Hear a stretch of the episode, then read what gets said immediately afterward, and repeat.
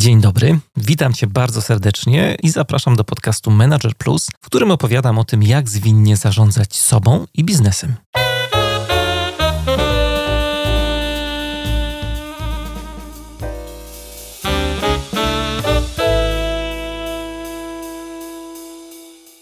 Dziś odcinek dwusetny.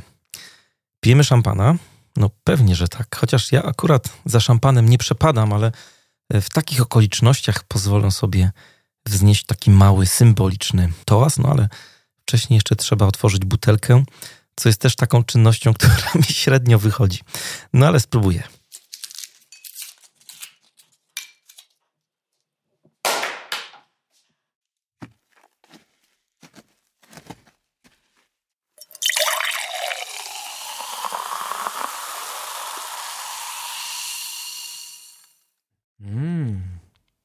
Dwusetny odcinek.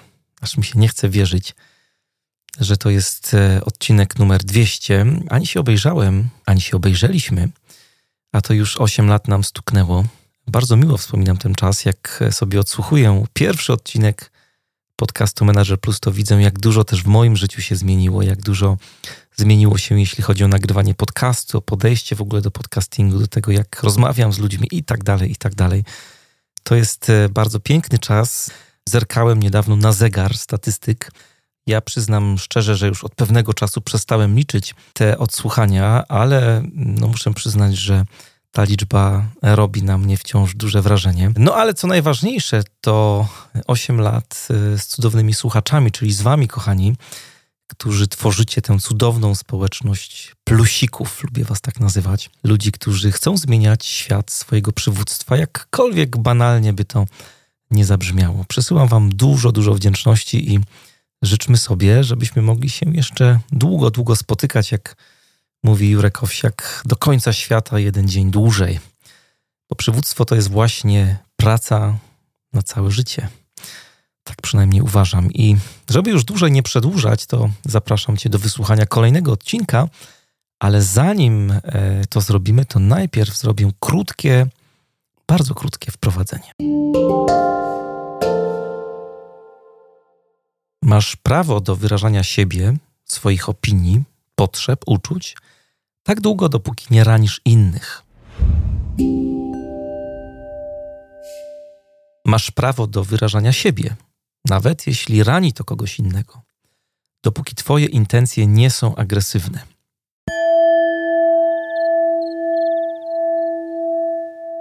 Masz prawo do przedstawiania innym swoich próśb. Masz prawo do korzystania ze swoich praw. Przeczytałem przed chwilą prawa człowieka według Herberta Fensterheima, które myślę, że będą dobrym wprowadzeniem w temat dzisiejszej audycji. Bardzo serdecznie Cię zapraszam do wysłuchania tej rozmowy, bo gość jest bardzo specjalny.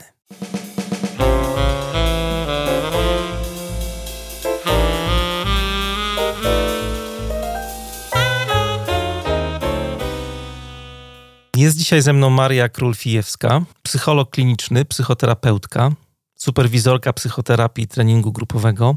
Nie wiem, czy czegoś nie pominąłem? Nie. O, wiem. Może tylko, że jestem współzałożycielką Intry. O, a co to jest Intra? Możesz powiedzieć parę słów?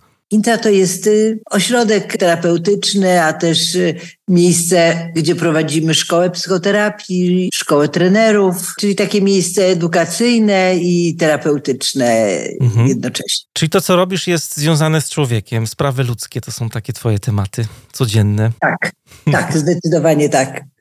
I ty jesteś taką osobą, tak jak tutaj przed naszą rozmową ci powiedziałem, że kojarzysz się mocno tak jak rozmawiałem z różnymi trenerami, którzy prowadzą y, szkolenia takie dla biznesu dotyczące różnych takich relacyjnych tematów, jesteś osobą, która wprowadziła w ogóle w Polsce temat asertywności. Lata 90., początek. Mam ze sobą Twoją książeczkę na temat asertywności. Jak to się w ogóle stało, że ten temat Cię tak pochłonął i w ogóle zajęłaś się tym tematem? Ta książeczka jest z 92 roku. Ja jakąś bajońską sumę musiałem za nią zapłacić, bo jest w drugim obiegu, ale to świadczy o tym, jak bardzo jest popularna wciąż. Tak, to jest miłe. Zbieram się, żeby napisać taką y, uaktualnioną wersję i pewnie w tym roku to zrobię, ale miło mi bardzo właśnie, że ta książka ciągle chodzi. Ja pierwszy wykład o asertywności zrobiłam w 87 roku. Ojej. To wynikło z tego, że czarowana dwoma sprawami. Jedna była taka, że myśmy mm, pomagali ludziom się zmieniać i oni w różnych środkach terapeutycznych y, psychoterapeutycznie pracując, przerabiali te relacje z matką, ojcem, wiesz, te, te swoje potrzeby i tak mhm. dalej, jakoś dochodzili do jakichś wniosków, a jednocześnie zauważałam, że wielu z nich nie, w, nie wdraża akcji. Prawda? Wszystko ma przerobione, ale nie wyprowadza się z domu na przykład, prawda? Mhm. I tak, tak jak gdyby, a, a gdzie ten efekt? To znaczy efekt był w emocjach czy, czy, czy, czy, czy w sposobie rozumienia, mhm. ale ja pamiętam, że ja tak chciałam jeszcze, żeby to był ten, ten mm, ale, ale był też y, taki, ta, taka druga rzecz. Wtedy mm, psychoterapii w Polsce nie było jeszcze dużo, wręcz... No to, właśnie, to, też chciałem o to zapytać, jak to wszystko wyglądało wtedy, no bo końcówka lat 80. to... To, to by, była przede wszystkim psychoterapia humanistyczna, różne takie złożenia, prawda, mhm. psychoterapii humanistycznej, gestalt z Rogersem, różne, różne układy, jakaś analiza transakcyjna, coś, ale w ogóle tego było, bo, było niedużo, ale mm, i, i mnie się mm, tak jak gdyby nie podobało to, że ten terapeuta takim jest trochę czarownikiem.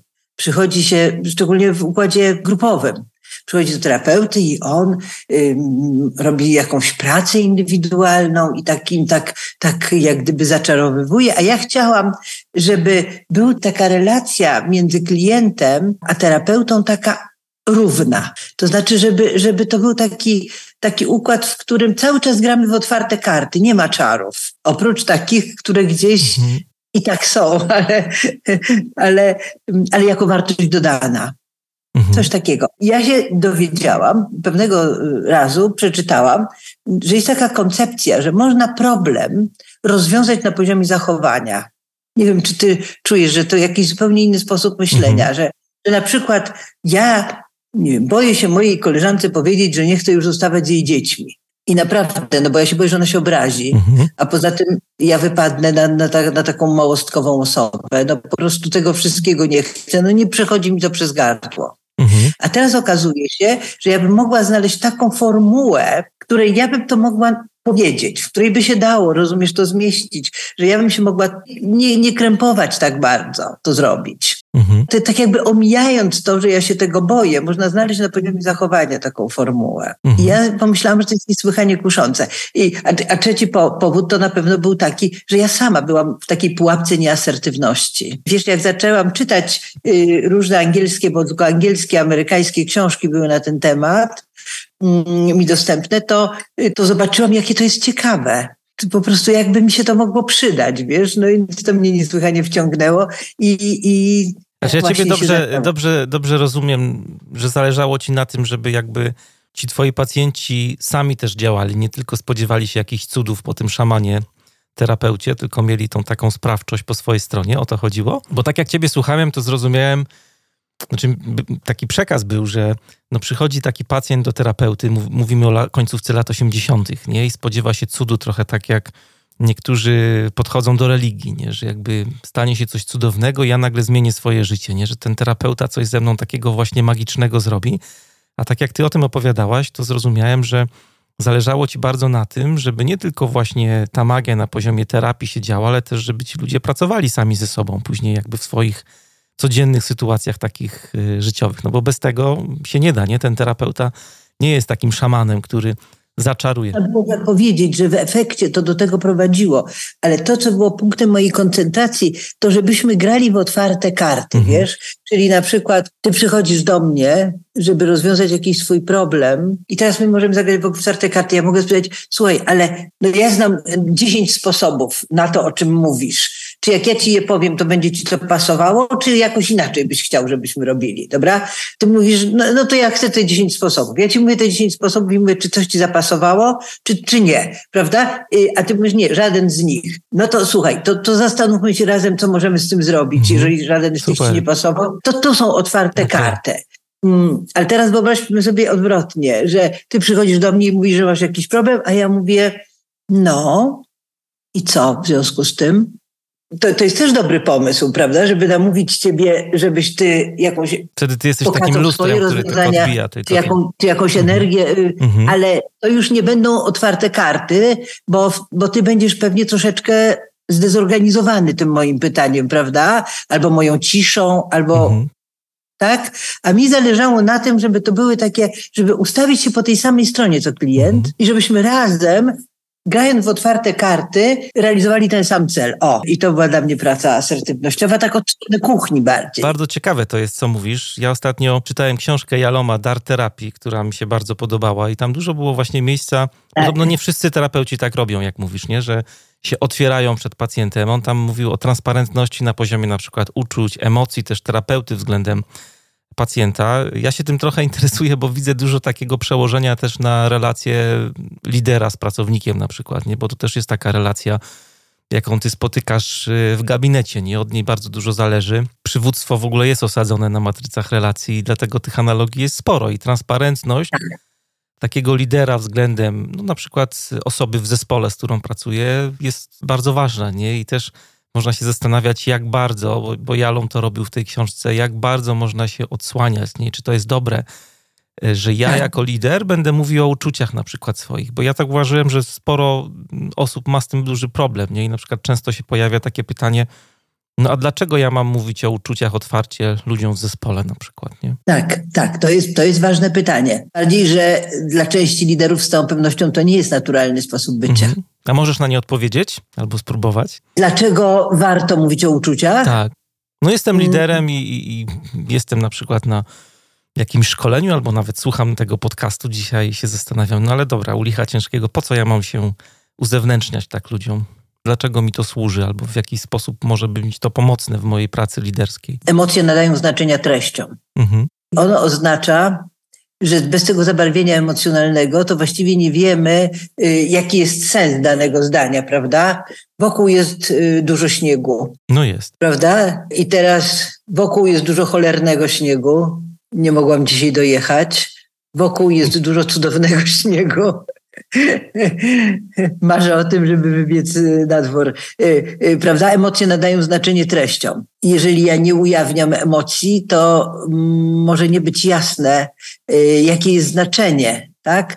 Ale też emocje niejednokrotnie zastępują opinię, to znaczy jest, jest, jest, prawda, jest coś takiego jak jakieś, jakieś twarde fakty, poju jest zimno, prawda? Ale, ale ja mogę y, powiedzieć, ten pokój jest okropny. Ten pokój nie jest okropny bezwzględnie, prawda? To moja y, emocja związana z tym, że biały kolor kojarzy mi się z zimnem, a zimno kojarzy mi się z czymś, czego chcę, z, jak, z, jak, z jakąś, no nie wiem, osamotnieniem na przykład, prawda? Mhm. I to jest mój tutaj, mój wkład w całą tę sytuację, która powoduje, że ja mogę powiedzieć, ten pokój jest okropny, a ktoś inny mógł powiedzieć, ten pokój jest cudowny. Czyli w momencie, kiedy ja ujawniam uczucia, to po pierwsze daje człowiekowi dostęp do sensu tego, co, co mówię, ale po drugie też podkreślam status tego. Czy to jest fakt, czy to jest, czy to jest moje odczucie, czy to jest mój, mój, moja perspektywa, prawda? Czyli od razu pokazuje, jak, jak, jak masz traktować to, co ja mówię. Czy masz to traktować jako, y, no, nie ma co nad tym dyskutować, bo to, taka jest prawda. Czy też to jest po prostu moja perspektywa, a to jest zupełnie inna sprawa. Więc w tym sensie to mówienie o uczuciach to jest takie komunikacyjnie, no, nadaje przejrzystość naszemu dialogowi, prawda? Ale też oczywiście zbliża nas. Od momentu, kiedy y, ja powiem, jak się czuję, to ty będziesz mnie wyraźniej widział. Jeszcze możesz się mi zrewanżować też coś powiesz y, o, o swoich uczuciach i wtedy będziemy siebie znali bardziej osobiście, a to oznacza, że zupełnie inne możliwości tematów między nami powstaną. Czyli to jest taka pogłębiarka relacji też, nie? Właśnie, pogłębiona relacja. A to, a to daje zupełnie inne możliwości współpracy. Ta, ta możliwość ustawienia się po tej samej stronie jest dużo większa. A z ustawienia się po tej stronie wynikają różne rzeczy, prawda? Że nie będziesz się przede mną bronił, kiedy ci powiem na przykład, że nie wiem, lepiej jest, jakbyś zmienił oprawkę okularów. Bo będziesz wyglądał bardziej zawadiacko na przykład. Mhm. Mam takie, jakby trzeba, to mogę zmienić. nie, to był naprawdę przykład zupełnie przypadkowy.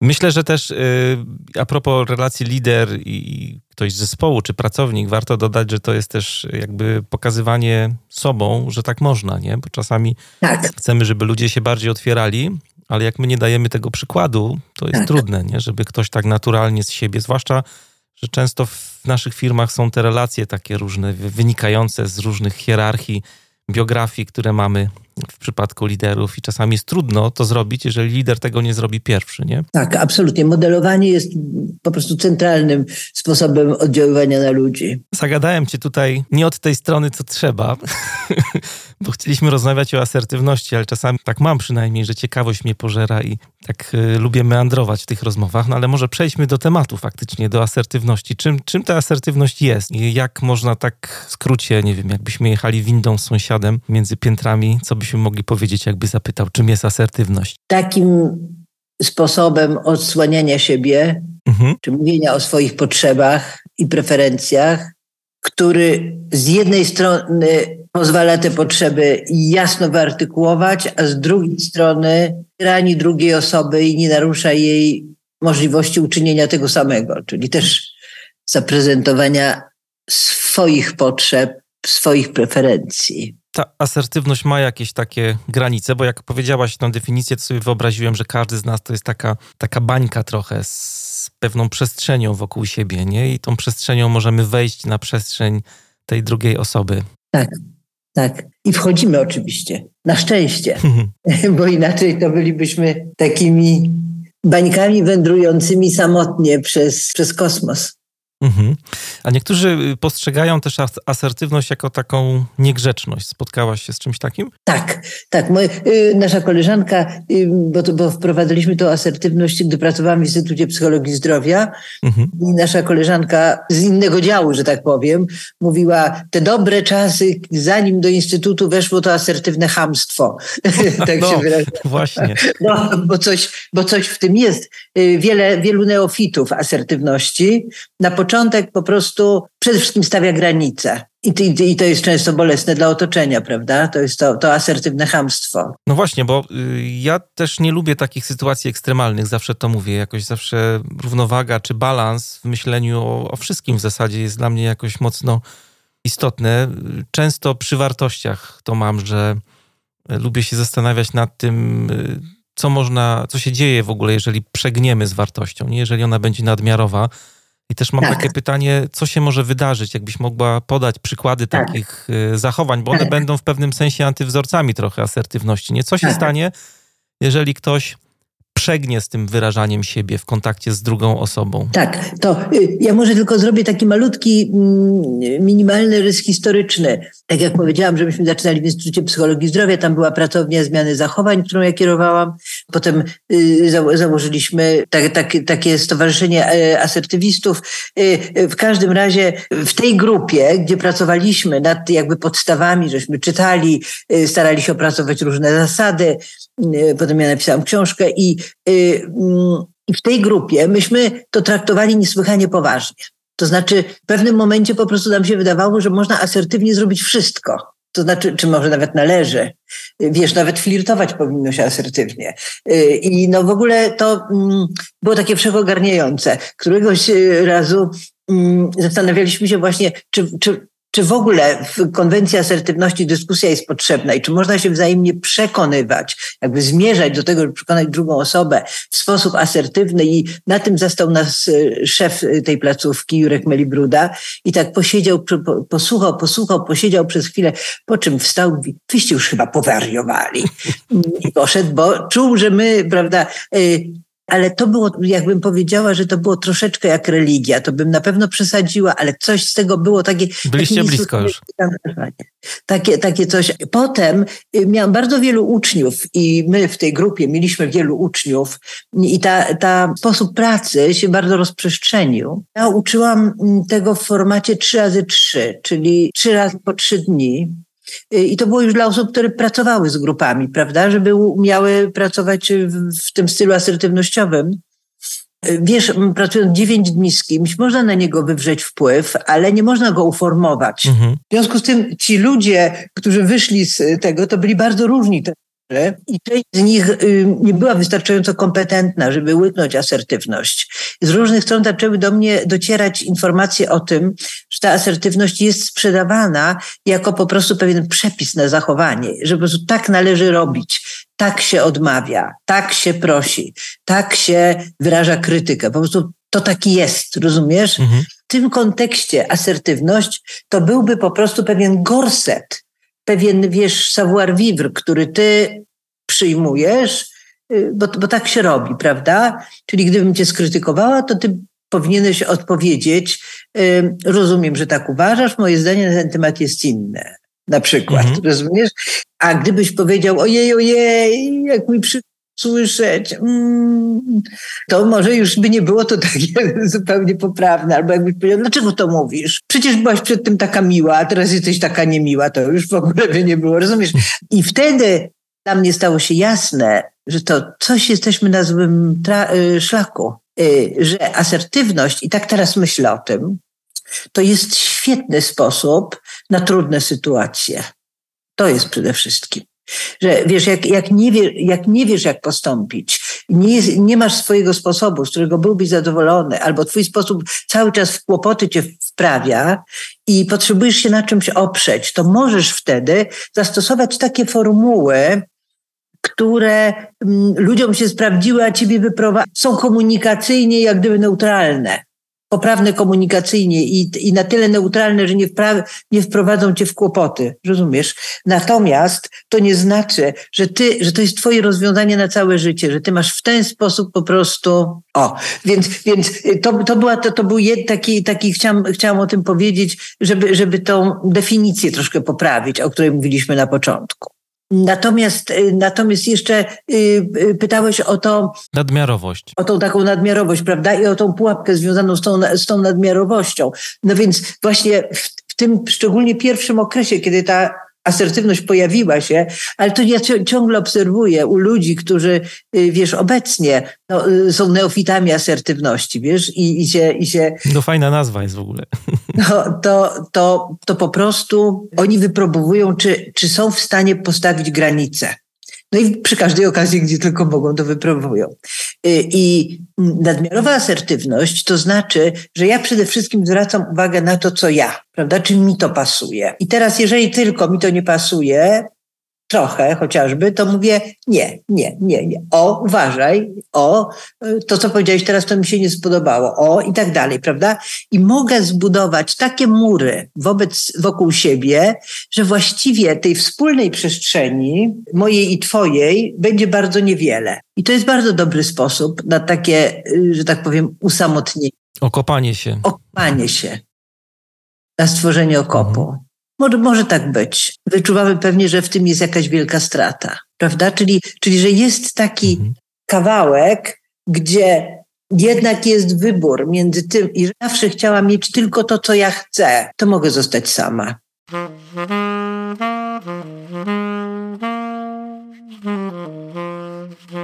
A na co jeszcze powinniśmy zwracać uwagę przy asertywności, oprócz granic, żeby, żeby właśnie z tym nie przegiąć? Bo no mnie się tak, jak ciebie słuchałem, to skojarzyło na przykład to, o czym mówisz, że można przesadzić właśnie z uczeniem się asertywności, że się będziemy tak okopywać i pokazywać granice. Z informacją zwrotną jest podobnie. Często jak słyszę gdzieś w firmach, jak ktoś mówi w ogóle na poziomie języka nawet, ja ci dam feedback, nie? To nie chodzi nawet y, o jakąś pozytywną informację zwrotną, tylko zawsze to się wiąże z jakąś taką, z jakimiś uwagami, komentarzami. Feedback często tak obiegowo właśnie jest rozumiany, nie? Mm-hmm. Chodzi o to, że jest w tym jakiś rodzaj sztuczności? No, nawet nie sztuczności, tylko można tak bardzo podkręcać jakiś pewien aspekt y, czegoś, no tak jak mówiłaś, granice w asertywności albo w feedbacku mhm. podkręcać jakby ten aspekt y, udzielania informacji takiej zwrotnej związanej z tym, że coś nam się nie podoba, nie? Że jakby to jest jakby cały, cały świat związany z tym, z tym narzędziem, nie? I wtedy to jest mhm. przegięcie, wtedy to jest nadmiarowe, nie? jeżeli my nie potrafimy udzielać takiej pozytywnej informacji zwrotnej też. Tak, tak, absolutnie. To jest bardzo groźne. No bo przez cały czas jesteś strofowany, prawda? Obserwowany i strofowany, tak by można było powiedzieć. Ale właśnie zauważyłem, że w firmach często na poziomie języka to słychać. Ja ci dam feedback, nie? To znaczy, że jakby ten feedback często jest rozumiany tak bardziej negatywnie nie, niż pozytywnie. A tego pozytywnego jest y, za mało albo wcale go nie ma w ogóle w tych relacjach. Lider, pracownik na przykład. Ciągle jednak wydaje mi się, że funkcjonuje ta idea kanapki, prawda? Że najpierw powiedz pozytywną, potem powiedz negatywną, a na końcu powiedz pozytywną. Y, mhm. W niektórych firmach tak się do tego przyzwyczaili, że mówią, dobra, omin tą pierwszą warstwę, już powiedz. Leć dalej. Y, ale mówisz też o pewnej takiej standaryzacji komunikacji, prawda? Mhm. Asertywność na pewno, y, no, jeśli chodzi o jej wady, przyczyniła się do pewnej standaryzacji komunikacji. To, i to jest y, to, to, co w korporacjach widzimy, prawda, że, że oni mają w niektórych firmach mają takie standardowe sposoby y, wyrażania się, prawda? Tak, ale to też y, ja, ja obserwuję to, co się dzieje teraz w ogóle z przywództwem i zarządzaniem. Idziemy bardzo mocno, ty, ty zresztą napisałaś z kilkoma innymi autorami fajną książkę na temat w ogóle roli doświadczeń, znowu w psychologii, ale doświadczanie w ogóle teraz, mam wrażenie, w biznesie jest bardzo ważne, chociażby patrząc na metody zarządzania, które się pojawiają. No teraz bardzo dużo się mm. mówi, nie wiem na ile jesteś wtajemniczona, ale bardzo dużo się mówi o e, tak zwanych zwinnych metodach pracy, nie? Agile, filozofia agile, zwinności jest takim słowem i tam jakby fundamentem pracy w zespole jest empiryzm, nie? Czyli uczenie się na doświadczeniu. E, mm. Zmierzam do tego, że my byliśmy przyzwyczajeni przez lata całe w ogóle w zarządzaniu i w uczeniu się przywództwa e, do narzędziówki, nie? I często jest teraz tak, że jak ja na przykład widzę jak jakieś warsztaty robię z liderami. Nie? I jest ćwiczenie, które ma na celu, jakby jedynym celem jest doświadczenie, które oni tam zdobywają. Te doświadczenia mm. mogą być bardzo różne, ale dla wielu liderów jest to problem, żeby zrozumieć, że nie dostaną narzędzia, tylko to doświadczenie. I mm. to, co mówisz trochę z asertywnością, ta sztuczność czasami, którą próbujemy opakować, te różne właśnie narzędzia, które związane są też z naszym takim podejściem empirycznym do siebie, nie? Bo tak jak mówiłaś, że są trudne tak. sytuacje, to trzeba odpowiednio ich podoświadczać i dopasować to narzędzie do tak. tej sytuacji trochę. Nie da się tego robić tak na pałę, nie? Mówiąc kolokwialnie. Tak.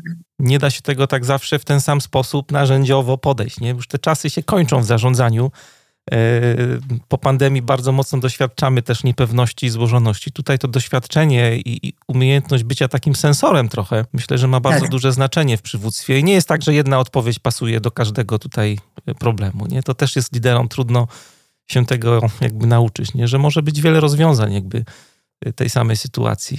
Muszę powiedzieć, że to, co powiedziałeś w tej chwili, aż taka jestem zaskoczona, że to, że to powiedziałeś, bo to no, idealnie właściwie odwzorowuje y, nasze większe podejście y, do, y, do pracy warsztatowej, y, ale też y, do wszystkich problemów związanych z zarządzaniem, y, dlatego że ale tak samo z psychoterapią dokładnie. To znaczy, że że to oparcie się o doświadczenie, tak my nawet nazywamy, że, yy, że ta nasza asertywność, tak jak my ją robimy w Intrze, yy, że to jest taka asertywność doświadczeniowa. To znaczy, że yy, my możemy na treningu pokazać y, klientowi, y, na przykład, y, jak to jest, kiedy on będzie w trudnej dla niego sytuacji odmówi w taki jednoznaczny sposób. Możemy mu podpowiedzieć pewną formułę, żeby spróbował. Wtedy on patrzy, co mi w tym pasuje, a co mi w tym nie pasuje. Może tak po mojemu to ta formuła będzie trochę inna.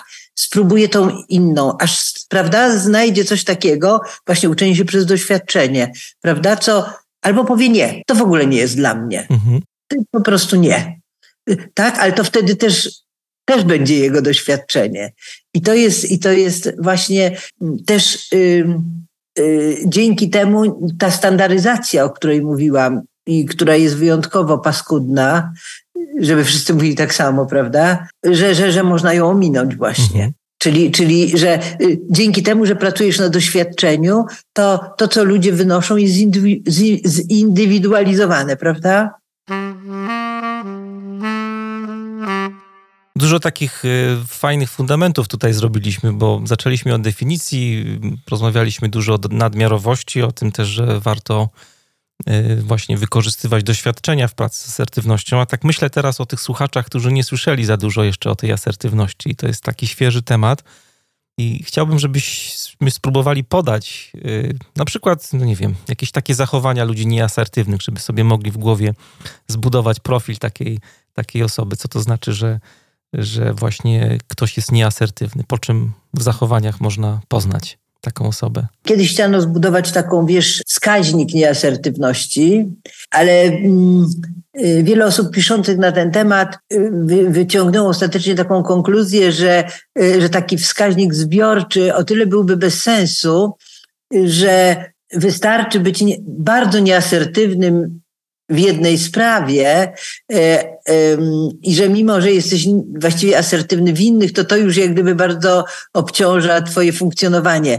Y, chodzi mi o to, że y, ta y, asertywność wykłada się w sytuacjach. Mhm. I to, to, jest jakaś wewnętrzna dyspozycja, ale ona się realizuje po prostu w bardzo konkretnych sytuacjach. Dlatego też, y, gdybyśmy mieli charakteryzować człowieka nieasertywnego, to byśmy musieli zajrzeć, zobaczyć go w różnych odsłonach, prawda? Co on robi w różnych sytuacjach. No i na przykład byśmy chcieli zobaczyć, co on robi w sytuacjach, kiedy do czegoś ma prawo, ale otoczenie tego prawa nie uznaje. Czy on sobie to odbierze, zawalczy o to, czy nie. Czyli na przykład, no nie wiem, komuś pożyczy pieniądze, ten ktoś albo jakąś inną rzecz, a ten ktoś tego mu nie oddaje. Czy on się upomni, czy nie? A jeśli raz się upomni, a tamta osoba i tak nie odda, to, to co będzie dalej? Po prostu już, już straci to, czy, czy, czy naciśnie, prawda? Albo na przykład będziemy chcieli go zobaczyć właśnie w takich sytuacjach, y, kiedy, y, kiedy społecznych, kiedy ktoś mu coś zabiera. No na przykład y, stoi w kolejce do kasy, a ktoś sobie stanie, y, hop, przemknie przed nim. Prawda? Albo w innej sytuacji, na przykład w jakiejś sytuacji w urzędzie, tak? Y, albo, mm, albo w takiej sytuacji. Na... Ktoś o coś prosi, bo to też się wiąże z odmawianiem. Tak, tak, no właśnie, ktoś o coś prosi. I wyobraźmy sobie, że to jest coś takiego, jak to się mówi, wiąże się z poniesieniem nadmiernego trudu. Mhm. Czyli, nie wiem, ktoś mnie prosi, żebym go odwiozła, ale nie blisko, tylko bardzo daleko. Ale w pracy to często się zdarza, że szef może prosić o coś i o coś i o coś i jeszcze o coś, nie? Tak, no właśnie. No właśnie. E, I często ludzie mówią, no nie, no szefowi to ja nie mogę odmówić. Ta asertywność tak, ale nie z szefem przecież. Bardzo często tak mówią. Mimo to jest zupełnie jasne, że to też ma swoje granice, prawda? Że jakby szef poprosił, żebyś został godzinę dłużej, no to ten dwie godziny dłużej, pięć godzin dłużej, a dwadzieścia godzin dłużej, bez spania, bez powrotu do domu, bez przerwy, a dwa tygodnie bez spania, bez powrotu, mhm. prawda? Są jakieś granice jednak, y, że możemy sobie wyobrazić, że powiemy, no nie, no tego to już nie, prawda? Więc y, jak się wydaje, bez stawiania granic nie da się żyć, chociaż część osób myśli, że może jakoś się uda, że ta osoba sama zrozumie, y, że, że, że to już nieładnie postawić granicę. Ale, ale, ale to będzie, prawda? Y, jak, jak szybko człowiek stawia granice. Ale też, y, jak mówimy o stawianiu granic, to ta asertywność, dotąd tak ją przedstawiliśmy, że mm, ten nieasertywny człowiek to taki, który nie walczy o swoje.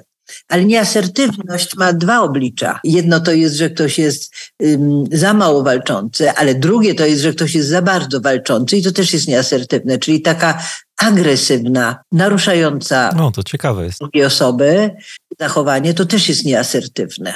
Wyobraźmy sobie, że ktoś mnie o coś prosi. Na przykład, przepraszam, czy ja mogę tylko, jed... ja tylko jedną rzecz chcę kupić i, a ja na to mówię, Absolutnie nie, absolutnie nie.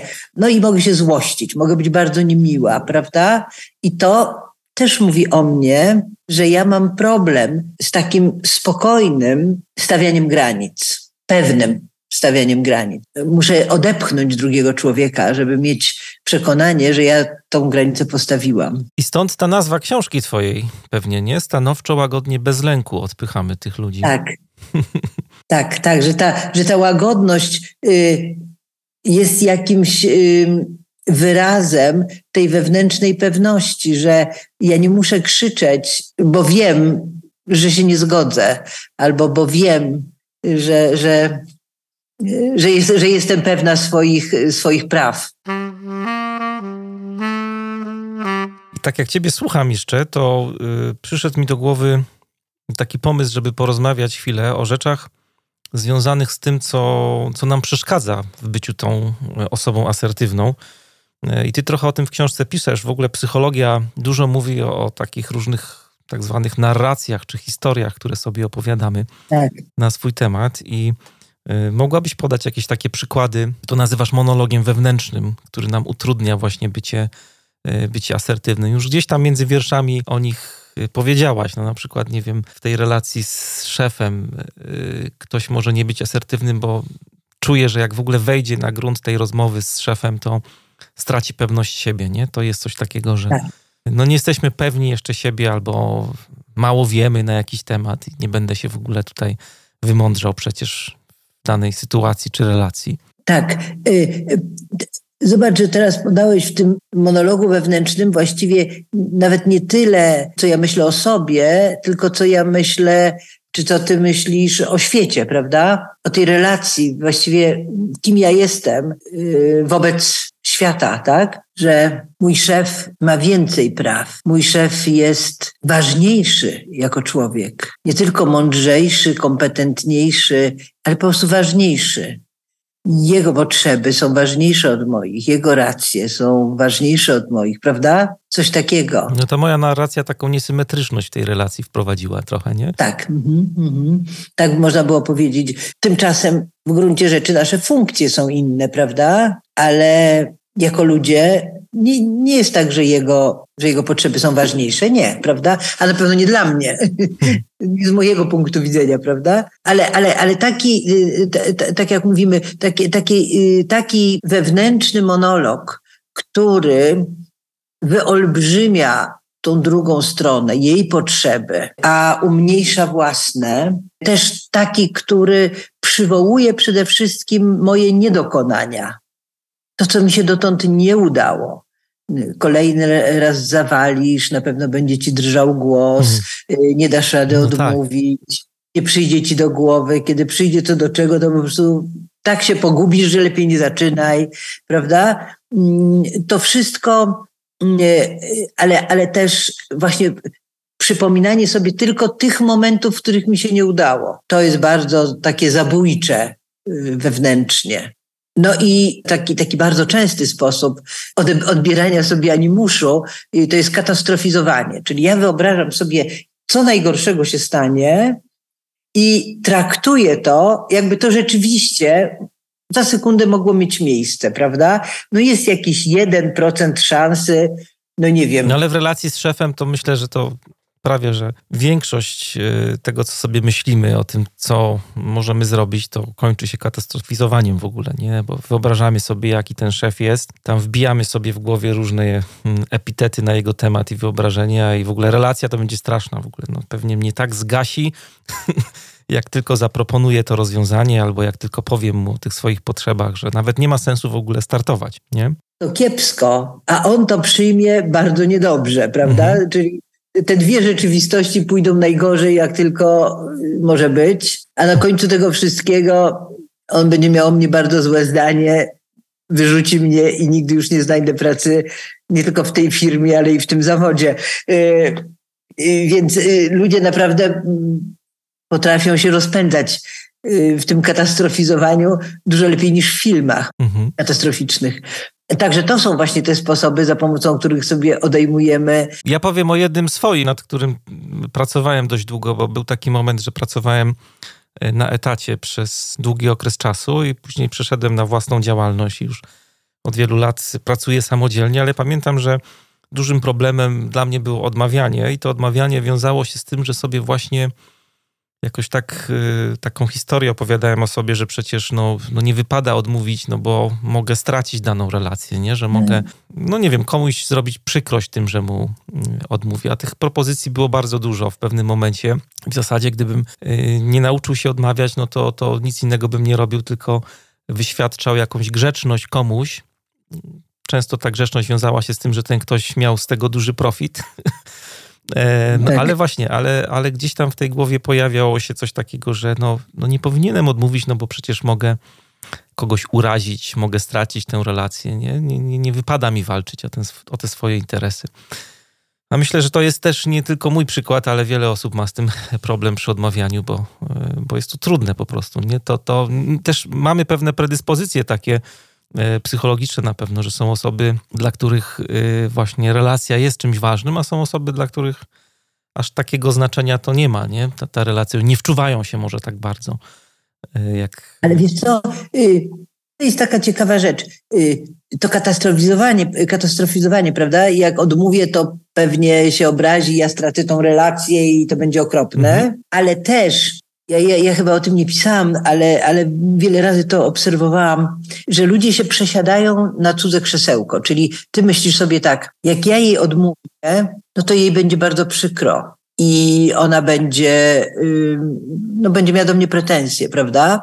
Ale ty już sobie wyobrażasz je, to z jej punktu. Mhm. Przesiadasz się na jej krzesełko, jak gdyby. Natomiast opuszczasz swoje krzesełko prawda? Czyli powód, dla którego chciałeś odmówić, że ty masz jakieś swoje potrzeby, w tych potrzebach właśnie to by było coś bardzo obciążającego i przeszkadzającego. Ty już nie masz kontaktu z tym swoim y, wewnętrznym, wiesz, y, wynikowym, prawda, y, gradientem potrzeb swoim, tylko, tylko cudzym. No i ma, będąc w kontakcie z, cud, z cudzymi potrzebami, oczywiście działasz zgodnie z nimi prawda? Mhm. Czyli, czyli, czyli to, to jest też ta pułapka, prawda? Że my sobie niejednokrotnie wyobrażamy, jakie to będzie straszliwe dla tej osoby, jak ja jej odmówię. E, a tymczasem to może dla nas byłoby straszliwe, gdyby ktoś nam odmówił, a dla tej osoby być może w ogóle niekoniecznie. E, więc, więc to są te przeszkadzacze, które powodują, że, że milkniemy. A jak, jak człowiek się rzeczywiście zaczyna, nie wiem czy tak miałeś, zaczyna y, odmawiać, i się jakoś y, własnej formuły tego odmawiania ją opanuje, prawda, dorobi się tej formuły, y, to się okazuje, że ludzie to przyjmują naprawdę dużo łatwiej niż nam się wydawało, że no, po prostu świat się składa y, z tego, że mówimy tak, albo mówimy nie, albo mówimy być może jutro. I po tak, ja miałem, to, to... ja miałem taką, do dzisiaj mam taką formułę, bo często no, mam różne mailowe propozycje, więc pisząc maila wydaje się, że jest łatwiej, natomiast nie zawsze, bo czasami pisze ktoś znajomy, to wtedy zauważyłem i jakoś tak mam do teraz, że y, nie odmawiam, bo odmawiam po prostu, tylko staram się podawać jakiś powód i zawsze kończę tak, że liczę na, na zrozumienie. I właśnie to jest tak, jak mówi, że bardzo często nie jest to żaden problem dla tej drugiej strony i doskonale rozumie, że no po prostu gdybym robił wszystko, to bym nie miał czasu chociażby na to, żeby z tobą porozmawiać i nagrać jakąś wartościową rozmowę w podcaście. Nie? To do tego się sprowadza też. Nie? Tak. Czyli troszeczkę, że jak y, praktyka odmawiania powoduje, że stajemy się bardziej uposażeni do odmawiania, prawda? Że no trochę tak jest. No na początku jest wiemy, ciężko, że to później, można robić. Że to... A później jest łatwo i też jakby każda taka pozytywna sytuacja umacnia cię w tym, że możesz to robić i możesz dbać tak. o siebie, nie? Więc to jest... A poza tym ten y, fajny dodatek, liczę na twoje zrozumienie, liczę, że zrozumiesz, bo to jest takie wyciągnięcie ręki do relacji, prawda? Czyli ty mówisz troszeczkę przy okazji, nie chcę, żebyś żebyśmy zerwali, nie chcę no tak. przeciąć naszej więzi. Liczę na to, że ta więź będzie trwała, dzięki temu, że mnie będziesz rozumiał. Mhm. Ja chciałbym nawiązać do tego, co mówiłaś wcześniej, a, a rozwałkowaliśmy temat tych narracji bardzo fajnie. Myślę, że to będzie takie też wartościowe dla słuchaczy, ale wcześniej powiedziałaś parę fajnych takich ciekawych rzeczy a propos mierzenia w ogóle asertywności. Mówiłaś, że to jest trudne Ja właśnie zerkałem e, przed chwilą do książki twojej i tam jest e, mapa asertywności i pierwsze zdanie w tym rozdziałiku, gdzie jest taki jakby, no nie wiem, czy to można nazwać kwestionariusz, można się jakoś tam zbadać, mhm. jest napisane, że mapa pomoże ci sprawdzić, w jakich sytuacjach korzystasz ze swojego prawa do asertywnego zachowania, a w jakich masz z tym kłopot. To nie jest do końca taki pomiar tego, jak jesteś asertywny, nie? Tylko bardziej możemy zobaczyć dzięki mapie. Taki profil. Właśnie jaki jest e, twój profil. A druga ciekawa rzecz, którą powiedziałaś i zacząłem sobie tak jedną ścieżką o tym myśleć w głowie, to to, że jak ktoś w wielu sytuacjach jest asertywny, jak w tej jednej nie jest i ma problem z tą jedną konkretną sytuacją, to nie jest, nie jest asertywny. Tak sobie pomyślałem o definicji dobra nasz jako ludzi, nie? Jeżeli y, mówimy o sobie, że jesteśmy dobrzy, a w jakiejś jednej sytuacji nie jesteśmy dobrzy, tylko świadczymy zło jakieś, no to nie jesteśmy kimś, kto niesie dobro, nie? To ciekawe jest bardzo. Właściwie brzmi to troszkę tak niesprawiedliwie, prawda? Tak jakby jedno gorzkie ziarno y, już zaprawiało goryczą całą szklankę, no tak. prawda? Y, ale jeśli chodzi o asertywność, w gruncie rzeczy sądzę, że mm, każdy z nas jest asertywny, nie, niektórzy mniej, y, ale mm, w jakiejś sprawie mamy większą sprawność w stawianiu swoich granic, y, bronieniu swoich praw y, czy ekspresji naszych uczuć, a w jakichś innych sprawach i obszarach właśnie mamy deficyty, prawda? Że, że mm, mało kto jest we wszystkim asertywny, czy we wszystkim nieasertywny. Ale to też może wynikać trochę z tego, co, co wcześniej jakoś tam mm, podkreślałem, że to może wynikać właśnie z tych różnic naszych indywidualnych, nie? Że tak, tak. Ja na tak, przykład tak wiem, robiłem sobie takie badanie Freeze i y, wyszło mi z tego badania, że jestem partnerem, co między innymi przejawia się, że taki mam styl myślenia, przejawia się w tym, że właśnie jestem bardzo empatyczny i jak dochodzi do konfliktu, to na przykład wolę kompromis, nie? Jakby uważam, że i, i tak mam, nie? Jakby naturalnie tak zawsze miałem, że uważałem, mm. że mhm. bez sensu jest tracić energię na takie naparzanie się, lepiej się dogadać, lepiej wypracować właśnie jakiś kompromis w zespole. A są osoby, które, tak jak mówiłem wcześniej, nie mają z tym problemu, nie? I będą się naparzać i w ogóle nie widzą tego, że jakby konflikt zabiera nam energię, nie? Mhm. Tylko idą w zaparte jeszcze bardziej. Ale generalnie wiadomo, że przyjemniej się żyje z tym pierwszym typem osób. No ale znowu, ja też sobie zdaję sprawę, że gdybym takich Mariuszów było pięciu w zespole i cały mój zespół byłby taki Mariuszowaty, to też byśmy się chyba nie rozwijali tak super, nie? Bo jakby były sytuacje konfliktowe, które mimo wszystko, ja nie mówię o takim konflikcie, gdzie po takiej naparzance już nic z tego zespołu nie zostaje, tylko o takim konflikcie, który sprowadza się do jakiejś otwartości, do, yy, nie wiem, wymieniania się argumentami, do, do tego, że każdy może powiedzieć, co mu leży na wątrobie, tak właśnie w taki asertywny sposób, no to, to to by było fajne, gdybyśmy mieli takich samych Mariuszów, którzy nie chcą się kłócić, tylko szukają kompromisów. No nie wiem, jakby to, e, to wyglądało. Wydaje mi się, że czasami trzeba tak trochę właśnie się poczochrać, jak to mój kolega mawia.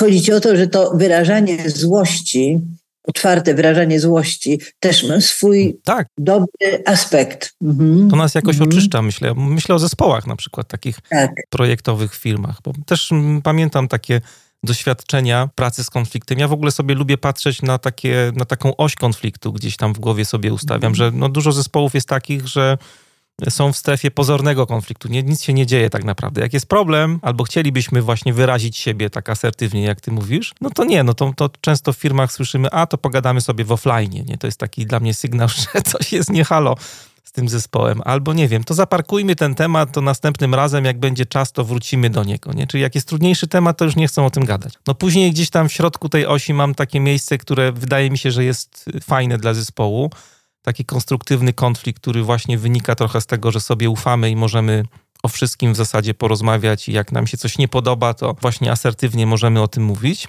No a na końcu jest ta naparzanka i wtedy po takiej naparzance no z tego zespołu może już faktycznie nic nie zostać, ale też nie zawsze, nie? No bo jak, jak robimy to w taki sposób... Yy no nie wiem, czy grzeczny to jest dobre słowo, ale jak nie obrażamy siebie, nie, nie, nie, nie jakby kłócimy się intensywnie, ale... Niszczący, tak? Nie niszczący może. Ale nie niszczymy właśnie drugich, y, drugiej osoby, nie? Czy nie niszczymy relacji, to mam takie przykłady zespołów z firm, które wyszły bardzo wzmocnione właśnie z takich konfliktów. Co cię nie zabije, to cię wzmocni. Ale właściwie to, dalej właściwie można by to, co mówisz, przyrównać do tej, do tej osi uległy, asertywny, agresywny, prawda? Mhm. Że, że i to i jeden to byłby ten, ten, ten, prawda? To takie uległe w tym sensie, że wszystko oddam za kompromis. Tak. Żeby tylko nie było, prawda, jakiejś ryzyka tutaj, że coś się.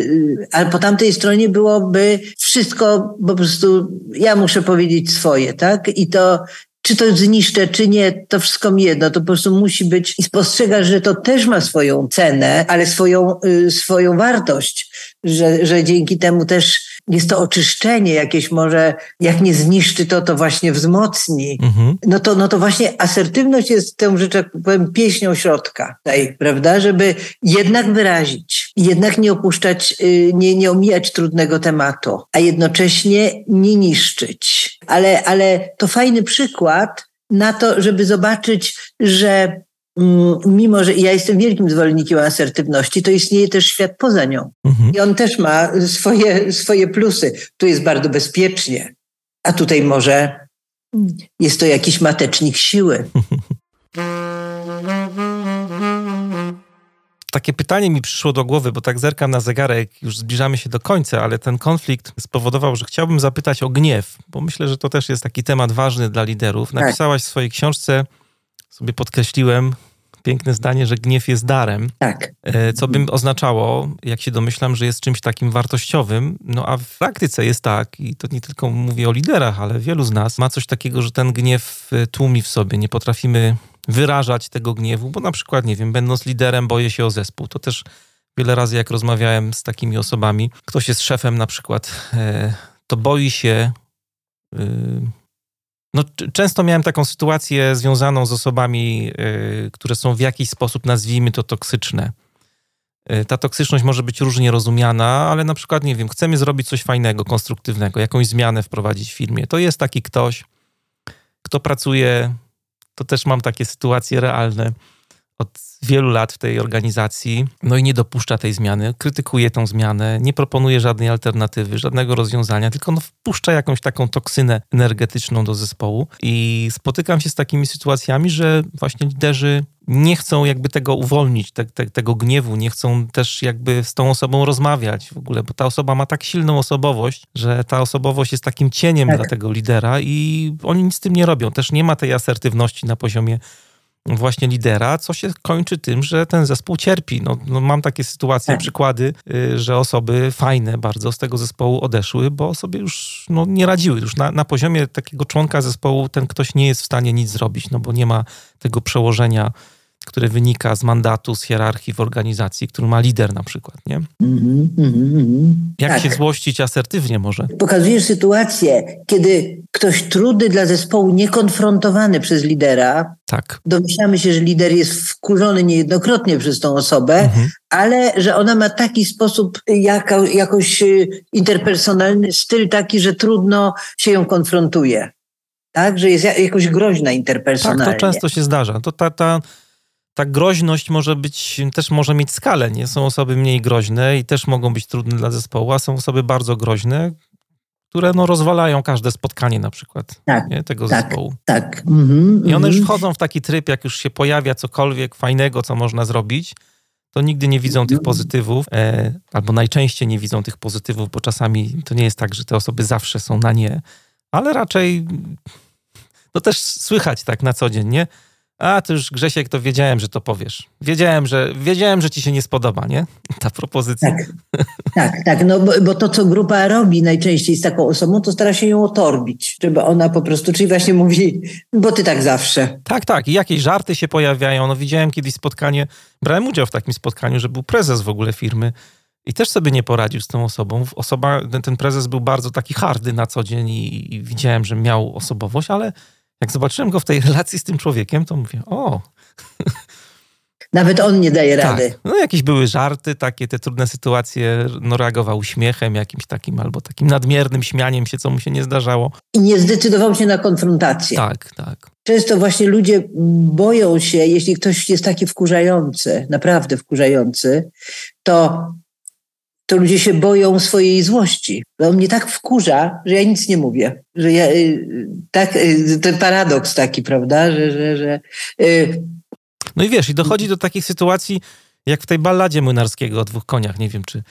czy kojarzysz, nie? Tam był woźnica, nie. dwa koniki, to, to warto posłuchać, bo to świetnie moim zdaniem obrazuje zarządzanie w ogóle, nie tylko współczesne, nie? Że był konik grzeczny i taki bardziej hardy w pysku twardy. no i efekt był taki, że woźnica e, prał tego konia grzecznego, nie?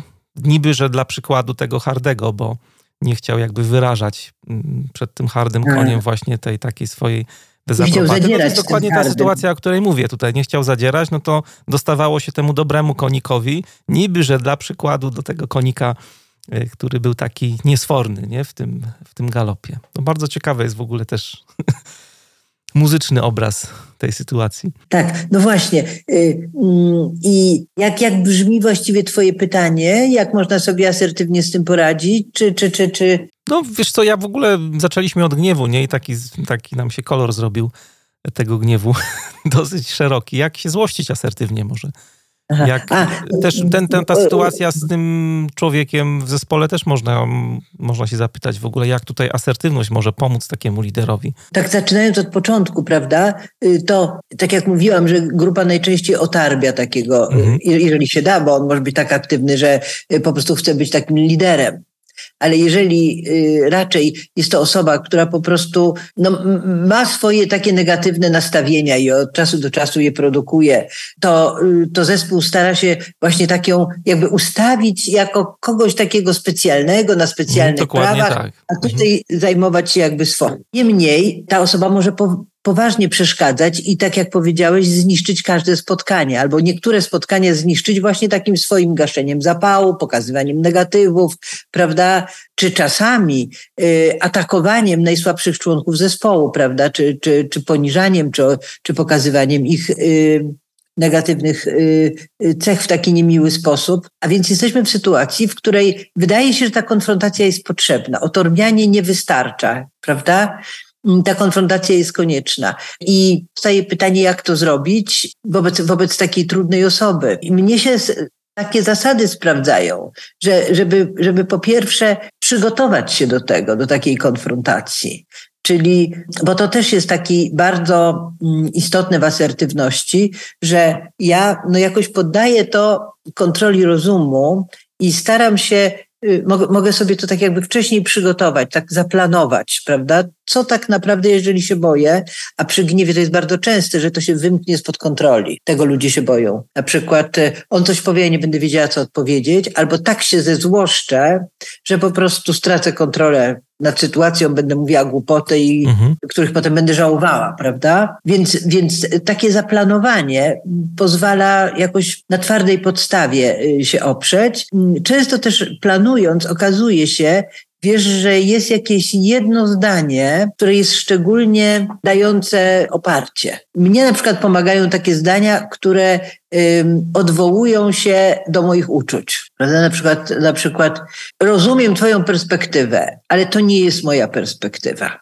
Albo dla mnie to byłoby zbyt obciążające, mhm. albo łapię się na tym, że mi to naprawdę przeszkadza, całkowicie mi to nie pasuje coś takiego, co stwierdza mój stan y, i on nie pod mój stan, nie, nie mówi o tobie, tylko o mnie, jest z całą pewnością prawdziwe. I, I to pozwala mi jak gdyby odbić się w tej rozmowie od jakiegoś takiego twardego gruntu. Więc y, w tym sensie bardzo dobrze jest, kiedy ludzie nauczą się wyrażania swojej złości przy pomocy y, szeregu zróżnicowanych wyrażeń nie tylko jestem wkurwiony albo nie wkurwiony, mhm. tylko, prawda, że to ma, że to ma bardzo dużo odcieni. Mm, I jak znajdzie taki... żeby sobie to gdzieś, nie wiem, zapisać? To, to, to pomaga? Na przykład, nie wiem, zrobić sobie jakieś takie notatki to świetny sposób, tak.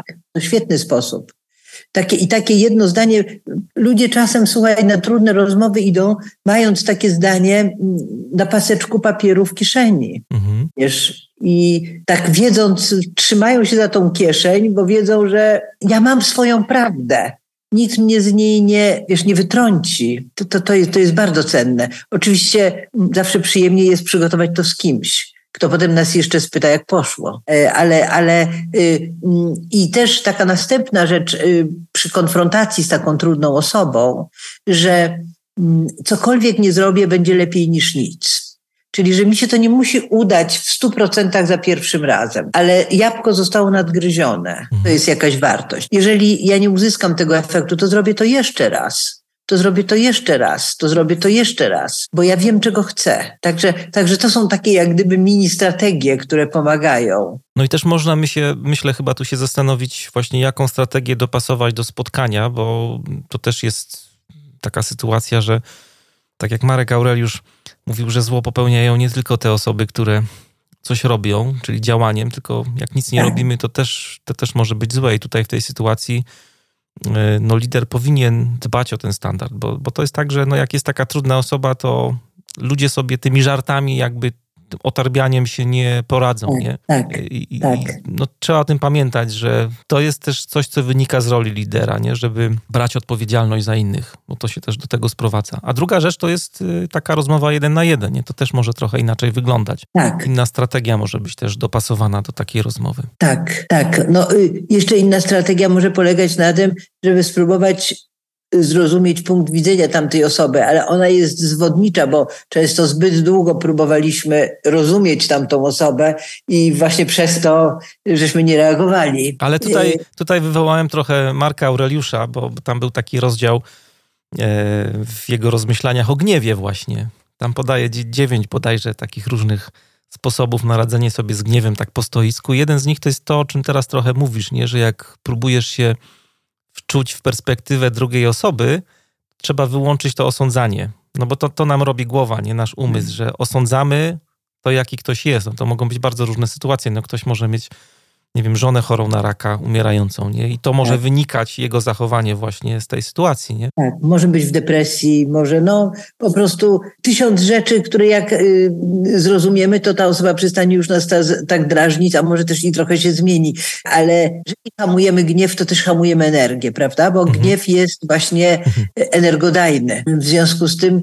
taka grupa, która ma jednego uczestnika, który wszystkich wkurza, ale tego nie wolno powiedzieć, ma też bardzo zablokowaną energię. To jest, to jest właśnie. To cenne pracy. bardzo jest, co mówisz. Cenne tak. bardzo.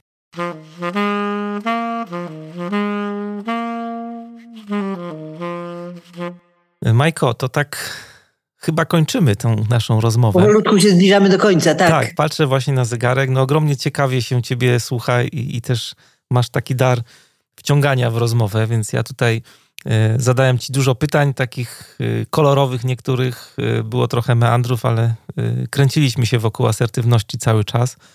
Ale miałem ogromną ciekawość w ogóle tego tematu. Bardzo mi się dobrze z Tobą rozmawiało i myślę, że słuchacze dużo skorzystają właśnie z tego, o czym tutaj mówiliśmy. Ogromnie Ci dziękuję. Ja też bardzo dziękuję. Dziękuję wszystkim patronkom, patronom podcastu Manager Plus, osobom, które odnowiły lub przedłużyły swoje wsparcie na kolejny miesiąc. Tutaj szczególnie chciałbym podziękować mecenasowi podcastu firmie iSolution, która jest ze mną w zasadzie od pierwszego miesiąca, kiedy Manager Plus pojawił się na Patronite. No i dziękuję wszystkim nowym osobom, które do nas dołączyły. Tutaj wymienię ich imiona. Jan, Wojciech, Agnieszka, no i jeden patron, który poprosił o anonimowość. Przysyłam Wam dużo wdzięczności, dużo serca. No jeżeli podoba się e, Wam to, co robię, mówię tutaj o pozostałych słuchaczach, jeżeli podoba Wam się podcast Manager Plus, jeżeli rezonuje e, z Wami ta misja tworzenia liderów na zwinne czasy w jakikolwiek sposób, to zapraszam na Patronite. E, przy okazji też dziękuję za fajny odzew akcję Karmimy Algorytmy. Wzbudziła dużo pozytywnych wibracji, tak jak piszecie. E, zarówno na Spotify, jak i w Apple Podcast pojawiło się też dużo miłych ocen. No ale pamiętajcie, że niestety mm, algorytmy mają to do siebie, że ciągle chodzą głodne i domagają się ciągłego dokarmiania. E, to dokarmianie algorytmów nie jest specjalnie trudne, Wystarczy, że w waszej ulubionej aplikacji, w której słuchacie Managera Plus, klikniecie przy, przycisk polub, albo podoba mi się, różnie to się nazywa w różnych aplikacjach. No albo zostawicie jakiś miły komentarz, opinię na temat podcastu Manager Plus, która w kilku słowach odpowie na pytanie, dlaczego warto słuchać w ogóle Managera Plus. Przy okazji dziękuję Uli i Asi za nowe opinie, które pojawiły się w Apple Podcast i za wszystkie miłe słowa, które tam napisałyście. To już wszystko na dzisiaj. Mam nadzieję, że ta dzisiejsza rozmowa mm, zostawiła w Was mnóstwo mm, inspiracji do tego, żeby właśnie lepiej wyrażać siebie, żeby lepiej wyrażać swoje opinie, potrzeby. Oczywiście tak długo, dopóki nie ranimy innych. Ja się nazywam Mariusz Hrabko. Trzymajcie się i do usłyszenia niebawem.